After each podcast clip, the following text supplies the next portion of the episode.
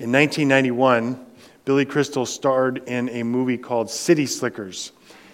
His character was going through a midlife crisis, and fortunately for him, instead of getting a sports car and a new wife, he decided that he would go on a cowboy camp. For a week, he rode through the wilderness driving cattle with a scary old cowboy named Curly. And while he was struggling through this midlife crisis that was caused by his pointless Manhattan rat race, Mitch confessed his mental and emotional weakness to Curly. And Curly held up one finger. And he said that the secret of life is to pursue one thing. Find that one thing, and nothing else in the world matters. The movie's colorful language notwithstanding, I think you get the point of that. Curly's point about pursuing one thing has been backed by nearly every philosopher in history, at least until secular Western philosophers got to the end of the 18th century.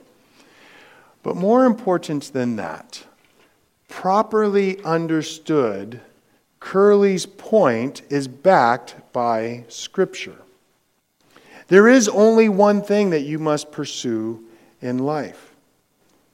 No matter what it takes, no matter to what you must say yes to, and no matter what you must say no to, you must make it your only life's ambition to connect with what many believe to be the central promise in Scripture. I will be their God, and they will be my people. Now, praise Jesus. The Word of God is put this promise into many different phrasings and, and has used many different illustrations to cement it into our hearts and minds. But this is the central promise upon which all the other promises of Scripture find their foundation. So when we get to Romans 8, which we are going to finish tonight, Paul clarifies the Spirit's role in communicating some of the many abundant blessings that are ours when God is our God. Now, for us today, the chief benefit is that no matter how much or how deep the manure of your life is, you have hope in and through and beyond your sufferings. No matter how deep the manure of your life is, you have hope in, through, and beyond your sufferings. This is true for one and only one reason, and that is, child of God. Those of you who trust the promises of God for you in Christ, you cannot be separated from the love of God which is in Christ Jesus our Lord. You can go through all of the struggles in your life for one and only one reason, and that is as a child of God, you cannot be separated from the love of God which is in Christ Jesus. Paul brings this question up. He says in verse 35, Who shall separate us from the love of Christ? And he answers his own question in verse 39 Nothing and no one will be able to separate us from the love of God in Christ Jesus our Lord. Because God the Son died on the cross, and because God the Spirit communicates all the spiritual blessings of the heavenlies that the personal Creator King gives His people, we will never be separated from God's love. And God will never, no, never leave His family in the lurch. And because that is true, you can hope in your sufferings. We have seen so far in Romans 8 that living by or in, depending on the verse, by living by or in the Spirit, we find true life. Because the Holy Spirit does at least three things. Number one, He liberates us from the condemnation of the guilt and the authority of the law. He also gives us hope in light of living in this sin sick world, the world that is sin sick, and the me who is sin sick. And God the Spirit empowers you and me, children of God, to be conquerors over all that the world uses to threaten our joy in Christ. That is why you can hope in your sufferings. And we'll discover tonight what it means to be more than conquerors in our sufferings. And what one of the most expansive promises in all of Scripture has to do with this reality so that you and I can live. We can thrive, we can flourish through the manifold struggles of your life. You and I will see that by living in the Spirit, you can hope even in your cancer. You can hope in your unemployment.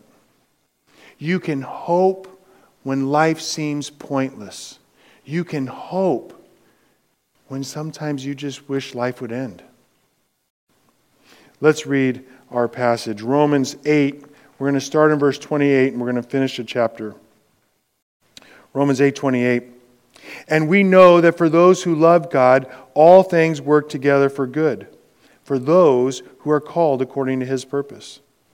For those whom he foreknew, he also predestined to become conformed to the image of his Son, in order that he might be the firstborn among many brothers. And those whom he predestined, he also called. And those whom he called, he also justified. And those whom he justified, he also glorified. What then shall we say to these things? If God is for us, who can be against us? He who did not spare his own son, but gave him up for us all, how will he not also with him graciously give us all things? Who shall bring a charge against God's elect? It is God who justifies. Who is to condemn? Christ Jesus is the one who died more than that, who was raised and is at the right hand of God, who indeed is interceding for us. Who shall separate us from the love of Christ? Shall tribulation or distress or persecution or famine or nakedness or danger or sword? As it is written, For your sake we are being killed all the day long. We are regarded as sheep to be slaughtered. No. In all these things, we are more than conquerors through him who loved us. For I am sure that neither death, nor life, nor angels, nor rulers, nor things present, nor things to come, nor powers, nor height, depth, nor anything else in all creation will be able to separate us from the love of God which is in Christ Jesus our Lord. Amen. Praise Jesus.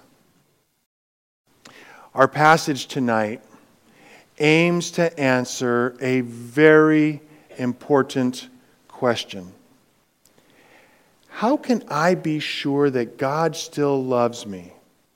How can I be sure that God has my best interests at heart when I suffer?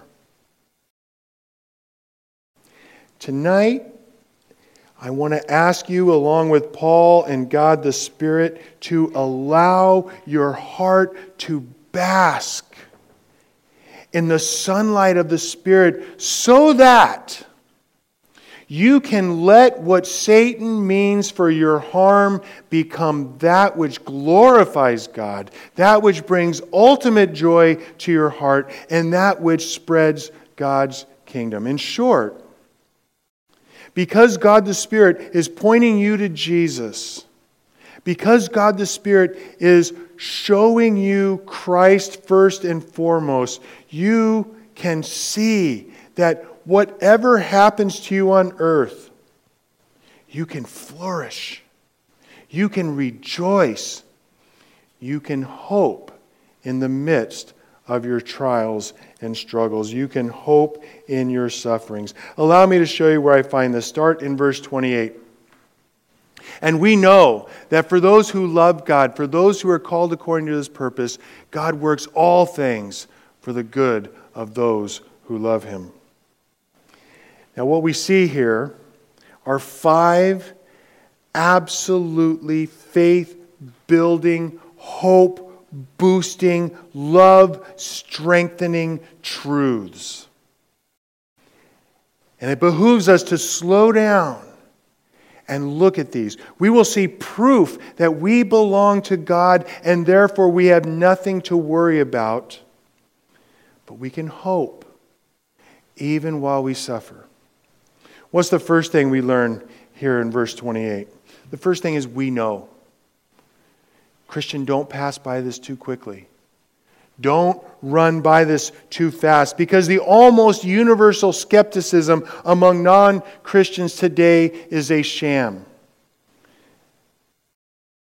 Not only do we know a good many things in the world, like what makes a boy and what makes a girl, but we also know a great deal of truth about God because He has revealed it to us, because He has given us His very trustworthy word.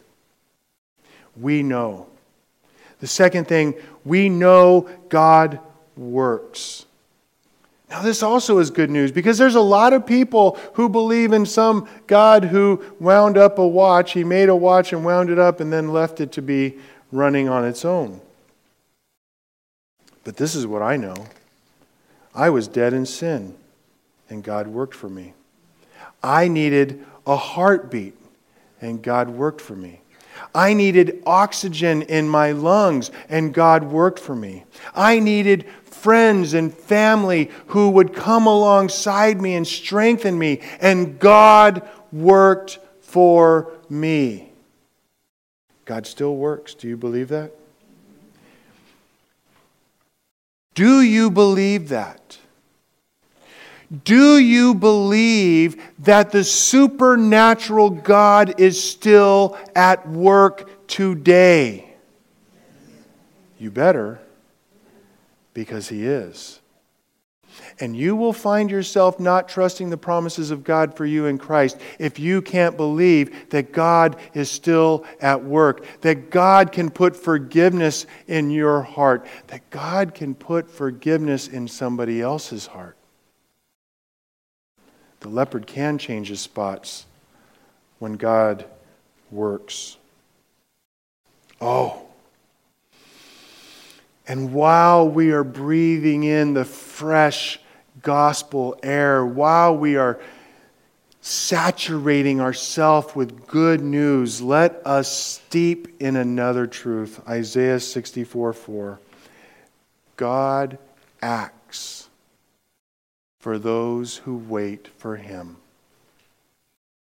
When you see that phrase, wait for him, wait for the Lord, wait on his promises, what that's telling you is trust his promises.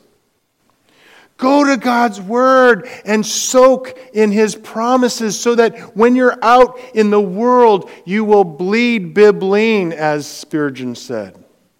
Let your heart bleed Bible because you're trusting His promises. We know God works. Thirdly, we know God works for those who love Him. You know, I'm not an auto mechanic.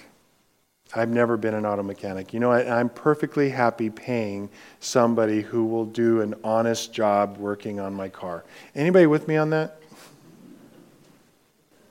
So I, I think to myself, I mean, this is how my mind works. Okay, someone's going to provide me a service. I need to offer some sort of payment, right? I need, I need to give some sort of payment. And if God's going to do all this great stuff for me, then I need to pay him, right? So, what's the coin? What, what, what's the cost? Love. Now, this is marvelous because love doesn't cost. And you can't pay God off anyways, right? And love, when you love, it's a joy. It, it's, it's, a, it's a rejoicing. I am so glad to be here. And so it becomes this, this, this work that's not a work. It's, it's a relationship. Because you can't pay God, but you can love Him. We know that God works for those who love Him. We know God works all things for good for those who love Him. Now, I have people before me who have suffered. Some of you have suffered in the last 12 years since I've known you. This is a painful world. For those who love God, we know that the pain that we suffer will not be in vain. God uses our suffering, even if we can't understand it, for our good. That, my friends, is a truth that will cause your heart to hope in the darkest nights. One day, every tear will be dried and every broken heart will be healed. So then we ask the question for whom? For whom will tears be dried and broken hearts mended? The fifth truth we learn from this one verse. We know that God works all things for good for those who love him and are called according to his purposes. Let me, let me give you a little bit of hope. You are quite ordinary. You're, you're average. You're, you're just a normal person. But you know what? God loves normal people because He made an awful lot of us. And even in our normalcy, God is such a master craftsman that he can use me as his tool. He can use me in my faults. He can use me in my sins. He can use me in my weakness. And he can show himself glorious. Why? Not because I'm so marvelous, but because he has a purpose for me. You have a purpose. Even in your final years, when you believe that you are useless, you have a purpose. Even in the desert years, when you believe that you are hindered by others, you have a purpose. Even in your springtime years, when you just think, I can't catch up, you have a purpose divinely made by the God who loves you and will never leave you nor forsake you, no matter what your struggle is. Remember, God is at work for your good. So press on into Christ through the Spirit so that you will be able to hope in your suffering. And this promise that all things will work together for good of those who love God and are called according to his purpose. This promise aims its crosshairs at all that threatens your hope as you continue to live in this sin sick world. When you struggle, remember God works all things for the good of those who love Him and are called according to His purpose. When you are tempted, remember that God works all things for good for those who love Him and are called according to His purpose. When you just want to give up, remember God works all things for good for those who love him and are called according to his purpose. You can hope, you can love, you can trust precisely because God the Spirit is at work in you and through you and for you so that you may know that you belong to him and that he belongs to you. So hope in your sufferings. All that for one verse next two verses. For those whom he foreknew, he also predestined to be conformed to the image of his Son, in order that he might be the firstborn among many brethren. And those whom he predestined, he also called, and those whom he called, he also justified, and those whom he justified, he also glorified. Now, We could spend a month of Sundays on these two verses. But let me tell you where the hope is found. The hope is found in the fact that there are no dropouts and there are no failures in God's school of Christ likeness. Let me say that again. If you are enrolled in God's school of Christ likeness, you will graduate. It may take years, it may take minutes but you will graduate. If you ask, you will be answered. If you seek, you will find. If you knock, the door shall be opened. You don't need to be afraid because you are safe and you are loved. And I was reminded about that this morning, wasn't I, brother? You can hope in your sufferings. Now, when I return from my sabbatical, we'll dive into the meaning of predestination and foreknowledge. For now, I want you to allow these hope giving, love stirring, and trust begetting truths to remind us that our failures, our temptations, our struggles are not the final word. Nope. The final word is God Himself. And that word, for those of us who love Him and are called according to His purpose, is well done. Good and faithful servant. Now, at this point, Paul changes gears.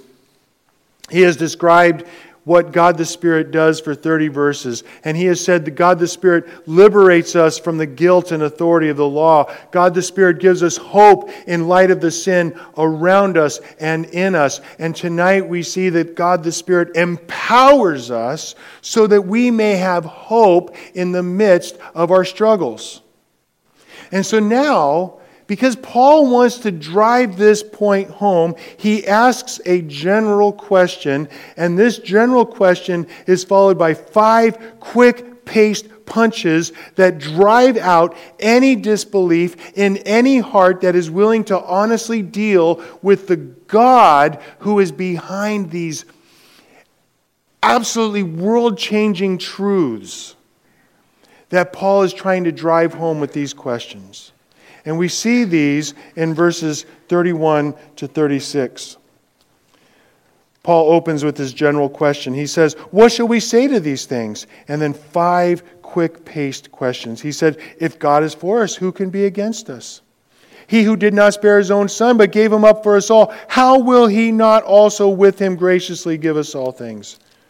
Who shall bring any charge against God's elect? It is God who justifies. Who is to condemn? Christ Jesus is the one who died more than that, who was raised, who is at the right hand of God, who indeed is interceding for us.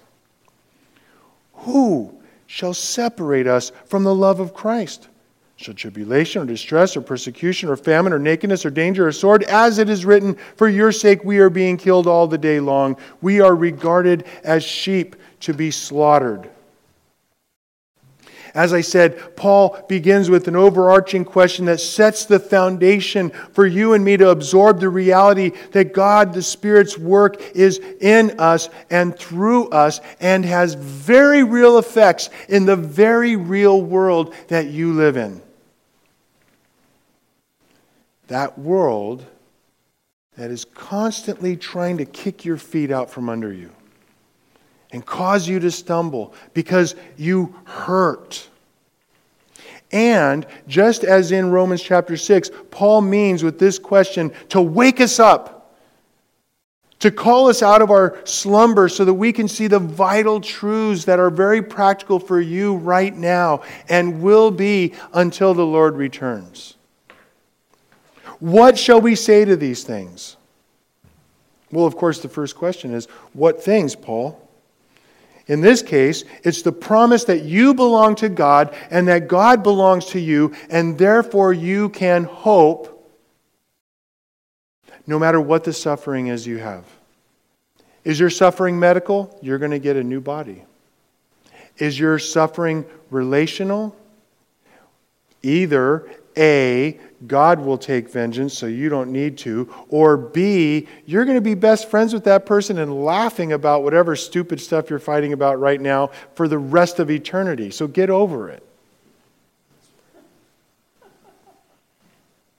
But what things? What questions? Well, the first one is if God is for us, who can be against us? Oh my goodness. Lord, my younger self needed to hear this. Right? Imagine some of the folly you could have avoided if you had just known that you were with God and God was with you. Who ultimately can be against you if the personal creator, the king, personal creator, king of the universe is for you? Answer no one. Believe this. And it gets better. 832. He who did not spare his own son, but gave him up for us all, how on earth will he not also along with him graciously give us all things? Let your heart soak right here. He who did not spare his own son, but gave up his son. What a gift. How will he not also with him graciously give us everything else? If he's willing to drop a million dollars on you, he's not going to cough at spending $5. Even that is a ridiculously not real idea. But there's another promise that I, I just have to bring in here because when properly understood, these promises will stun the fears that are screaming in our hearts. These promises will stun these screaming fears into silence. Luke 12 32. Fear not, little flock, for it is your Father's good pleasure to give you the kingdom. Does anybody like me have a hard time falling asleep sometimes? This is what you can do tonight. Take Romans 8:32 and go phrase by phrase by phrase and think about what it means for you. Go to Luke 12:32. Phrase by phrase, very simple. You can memorize it and you can go through it with your light off.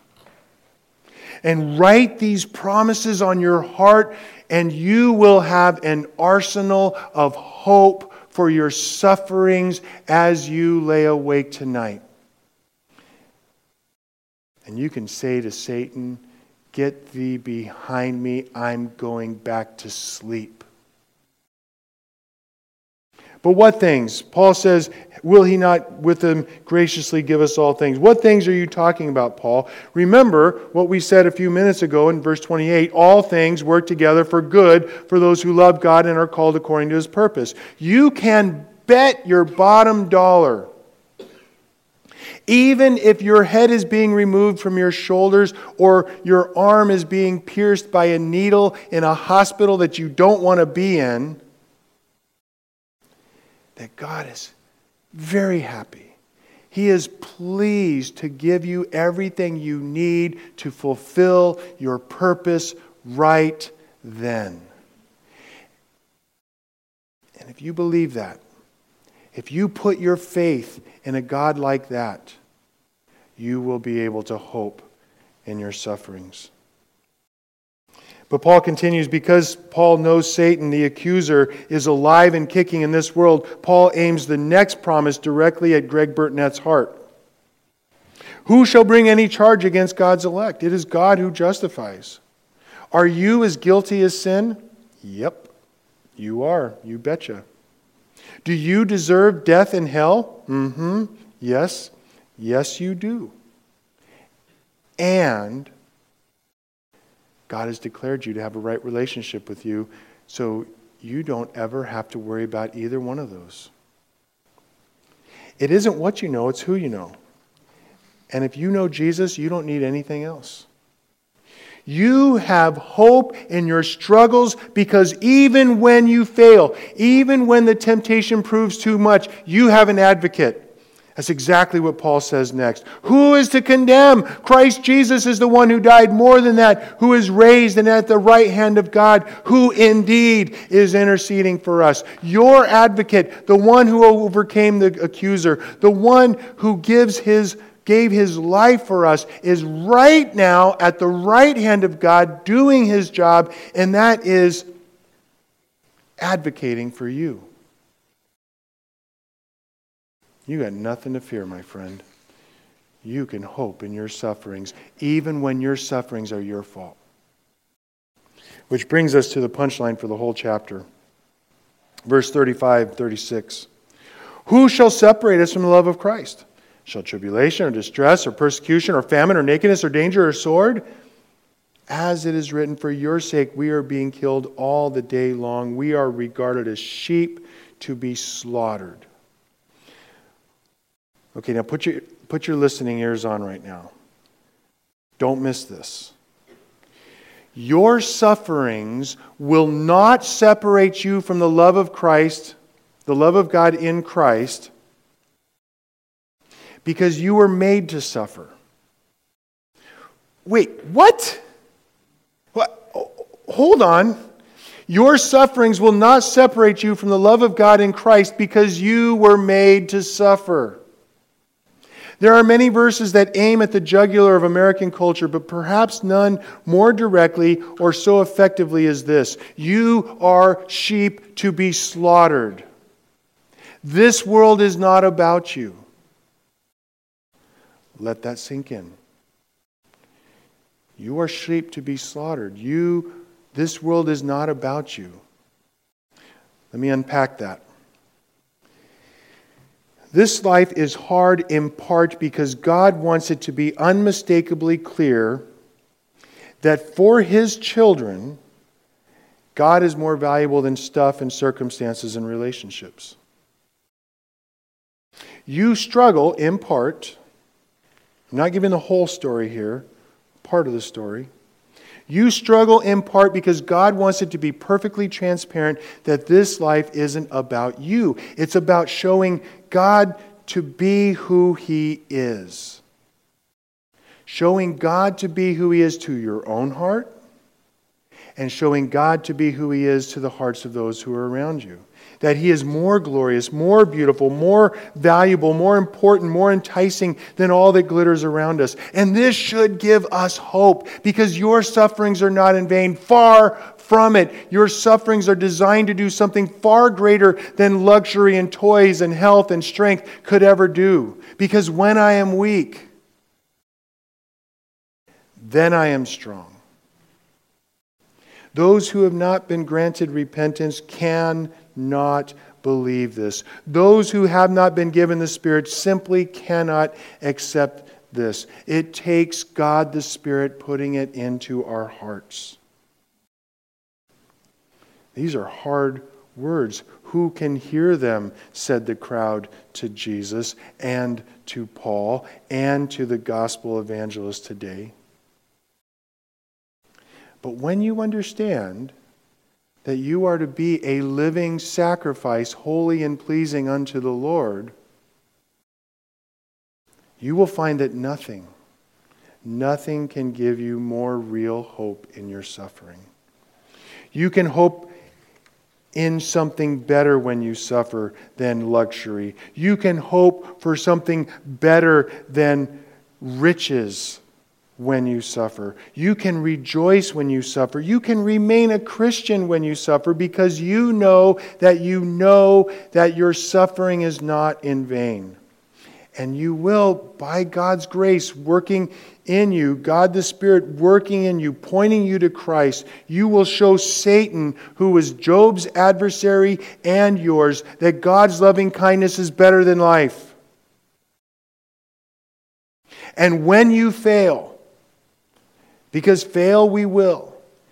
God proves his loving kindness by overcoming your failure and continuing to bring glory to Him by His grace and mercy. You were made for these sufferings, and these sufferings are a part of what will make it clear that God's glory is greater than anything and everything else in the universe. But just in case you missed that not so subtle headshot against your culture, Paul reiterates the same truth in verses 37 to 39. No. In all these things, we are more than conquerors through him who loved us. For I am sure that neither death, nor life, nor angels, nor rulers, nor things present, nor things to come, nor powers, nor height, nor depth, nor anything else in all creation will be able to separate us from the love of God which is in Christ Jesus our Lord. Amen. Okay, Paul, I've got a question. What on earth do you mean by more than conquerors? What, what, is, what does that phrase mean with regards to my suffering? I'm, I'm sure it has something to do with my suffering, but I need some help. Well, Paul gives it to us. Remember, when you read something strange in Scripture, open your eyes and let your heart rejoice because you are about to learn something absolutely vital. Allow me to let John Piper teach us this one. A conqueror is someone who defeats his enemy. But one who is more than a conqueror subjugates his enemy. A conqueror nullifies the purpose of his enemy. But one who is more than a conqueror makes the enemy serve his purposes. A conqueror strikes down his foe, but one who is more than a conqueror makes his foe his slave. Let me paraphrase that. A conqueror defeats his sufferings. But one who is more than a conqueror subjugates his sufferings. A conqueror nullifies the pur- purpose of Satan in my sufferings. But one who is more than a conqueror makes Satan's purposes in my suffering become my own purposes, or in this case, God's purposes. A conqueror strikes down Satan, the accuser. The one who is more than a conqueror makes his foe his slave. Your sufferings are meant by your accuser to cause you to doubt God's goodness and diminish his glory. Your sufferings are meant to cause you to doubt and to spread that doubt to those who are near you. But Satan does not have the final word. God has the final words. And your advocate is speaking for you right now at the right hand of the Father.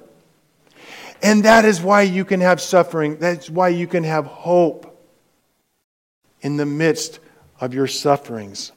Your sufferings, no matter the reason you came, they come. Your sufferings might be your fault. Your sufferings might be the fault of someone else. Your sufferings might simply be the fault of the fact that you live in a sin sick world. But your sufferings are designed in part. Remember, I'm not giving the whole story here. Not giving the whole story here. We don't know the whole story. We may never know the whole story. I don't know.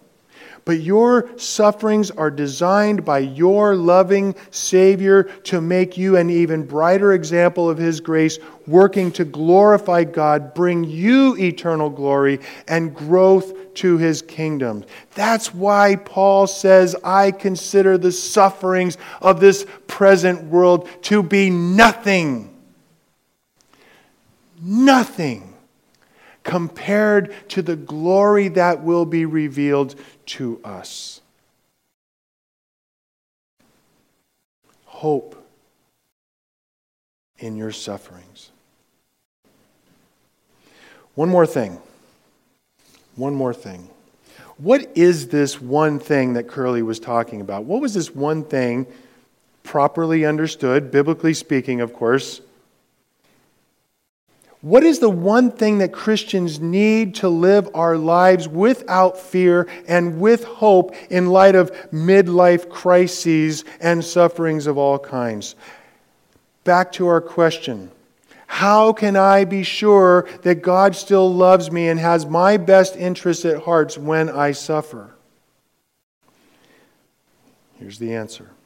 It is to remember the central promise in all of Scripture I will be their God, and they will be my people. And because you are a member of the choir of the redeemed, who have been singing God's praise for millennia, and you are a member of the choir of the redeemed who are singing around the world today, celebrating God's goodness. And we will celebrate among the redeemed for all eternity.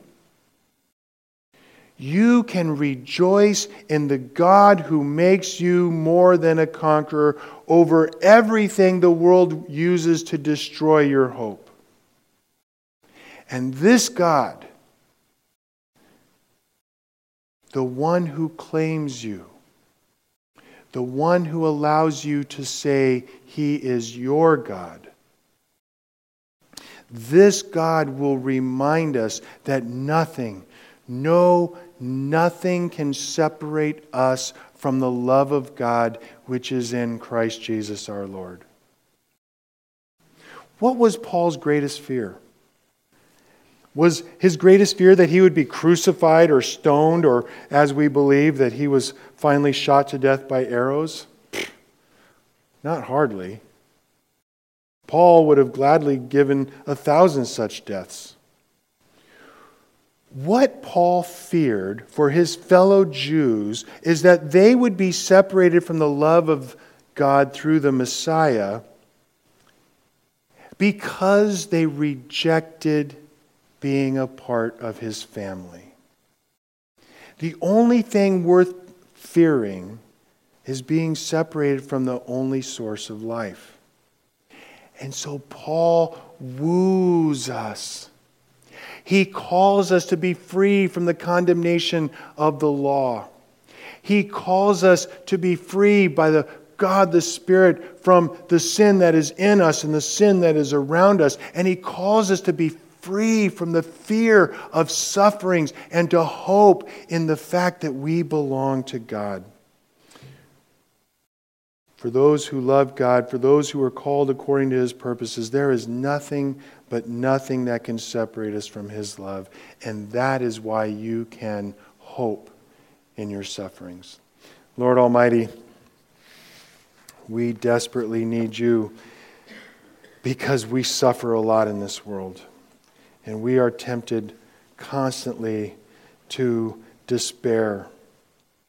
Instead, Lord, we ask that you would put your hope in us so that we would be the men and women of God you have called us to be, rejoicing so that the world around us can see that very imperfect rejoicing, but rejoicing nonetheless. And because they see it, they will give glory to you and rejoice in you forever. And Lord, we pray that you would come quickly. In Jesus' name, amen.